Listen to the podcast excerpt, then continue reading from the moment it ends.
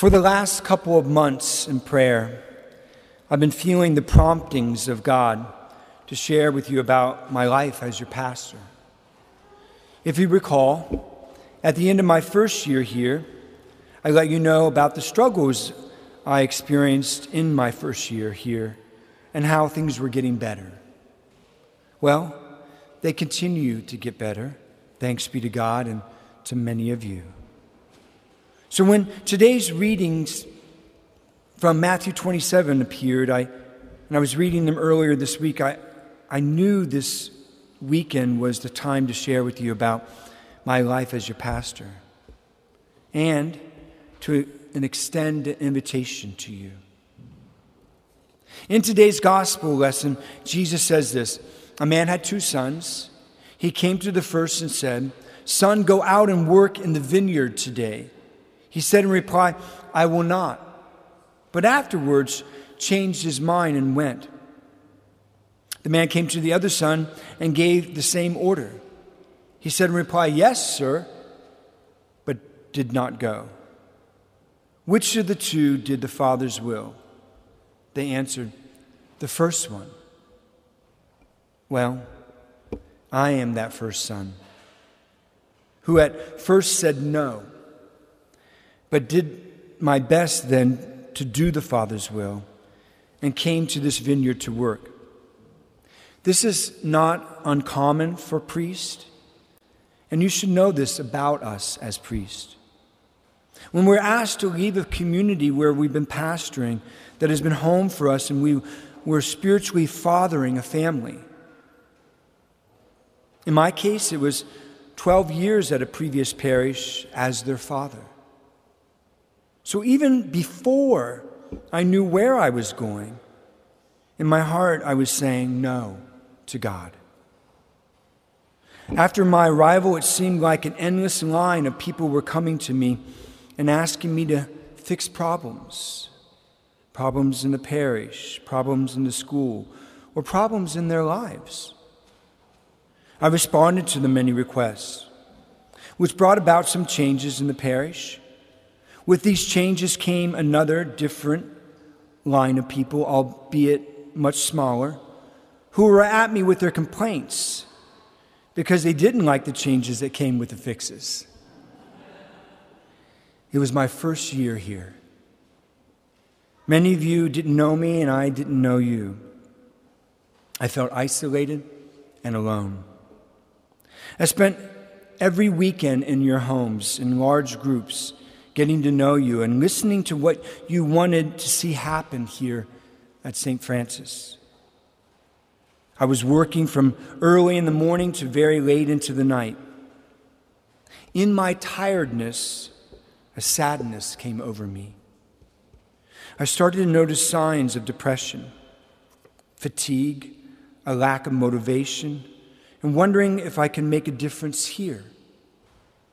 Honestly, at that point, filled with no little amount of fear and anxiety, all I wanted to do was run and spend the remainder of my priesthood in a monastery. Away from all the responsibilities and expectations that others were placing on me and I was placing upon myself. There in the quiet of the monastery, I imagined I could find peace and acceptance in prayer and brotherhood. These thoughts and feelings greatly alarmed me, and as I reported to you two years ago, I made several necessary adjustments in my life after spending a lot of time in prayer. The first was spending more time in prayer before our Lord in adoration, and even then, uh, converted an old office over in the rectory into a chapel so I could do morning Eucharistic adoration every day. Number two, I got myself in, well, I switched spiritual directors to a new spiritual director. Number three, I saw a pastoral clinical counselor for eight months to make sure my life didn't go sideways. Number four, I return to a routine of physical exercise. Five, I remember the need to rely upon other people. And the Lord led me to put together an awesome, mission oriented leadership team and staff that we have today. Number six, I spent more time with my family. And I opened up to them about what was happening in my heart. Number seven, God helped me find some wonderful friends here in the parish who loved me, supported me, prayed for me, and protected me.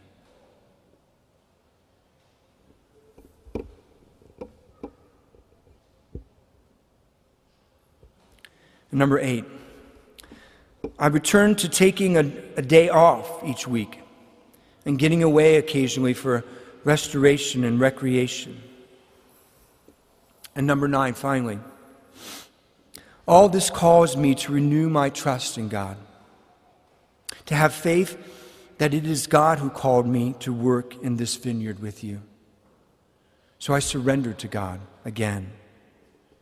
Let Him lead me rather than trying to figure out everything by myself. All this is the stuff that got me through one of the most difficult years of my life and helped me to realize that the reasons why God sent me to St. Francis de Sales Parish was not just to father you, but for God to father me. Not just for God to work through me, but for God to work in me. Indeed, I realized that Jesus wanted to work more in me than through me.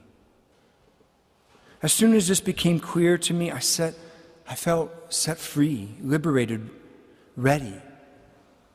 Joy returned to me, hope for the future. My vision became clearer too. I could see what God wanted me to do here as we, as a family, as a parish family, set out to accomplish God's vision for our parish together. In the last two years, I have grown very close to God. And I could truly say that I'm happy here with you as your spiritual father. I've come to love this parish. St. Francis is my home. And you are my family, my spiritual family. And I pray that you feel the same from me as your father.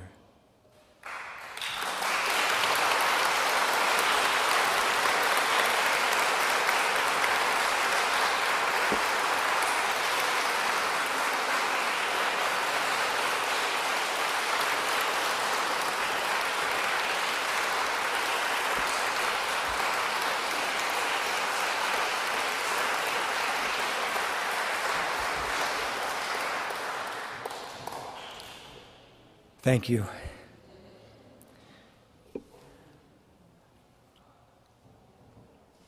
I'm not perfect, far from it, and I make mistakes. Please forgive me if I've hurt any of you or your family or fellow parishioners, particularly in the midst of the changes that we've experienced together or in my haste to get things done. I'm a sinner, and there's still much that God needs to do in me. But I also believe that there's much that God wants to do through me and through you here at our parish, in our school, and in the lives of so many other people. We'll do this work together. So here's my invitation to you. But I want to preface it with a story. When I was a little boy, a little child, I wanted to learn how to swim. I would show up daily at the public swimming pool very early in the morning before the pool opened to the general public, and that's when they would do lessons. The air was often cool in the early morning, the water cold. I didn't want to get into the water. I remember that there was a sign on the gate entrance to the pool. I still recall what it said. It said something like this you can't learn to swim by proxy. You have to get in the water. You must be willing to get wet.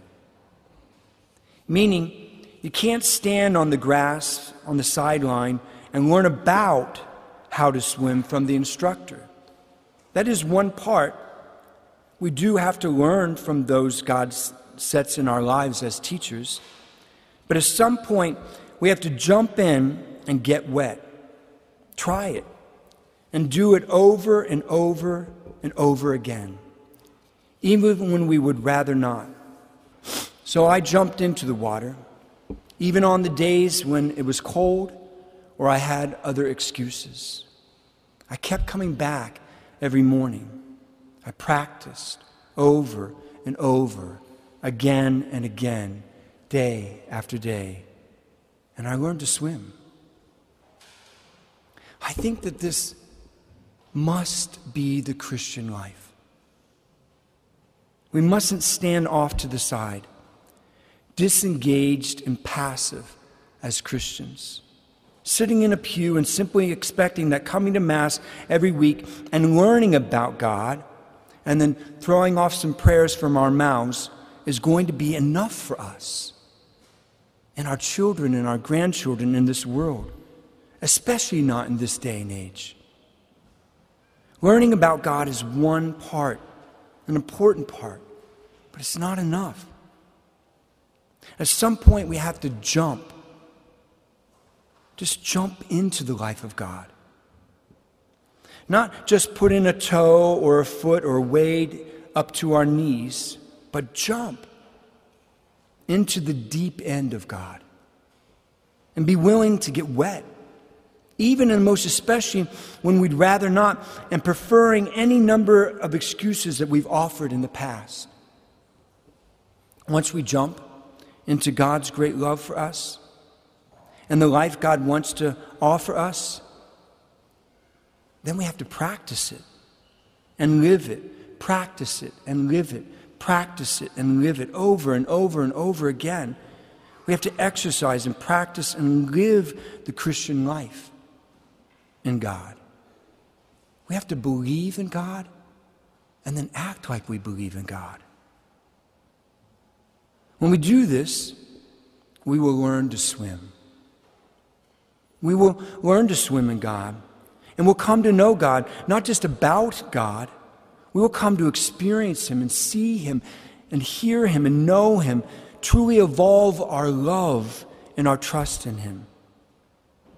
Then we can swim in any kind of water. A placid pool on the sunny days of our lives when things are going well, and the turbulent waters of ocean seas, stormy seas in our lives, when everything is dark, we can swim. In fact, everything we experience in this life, everything we swim in, they will lead us deeper into God.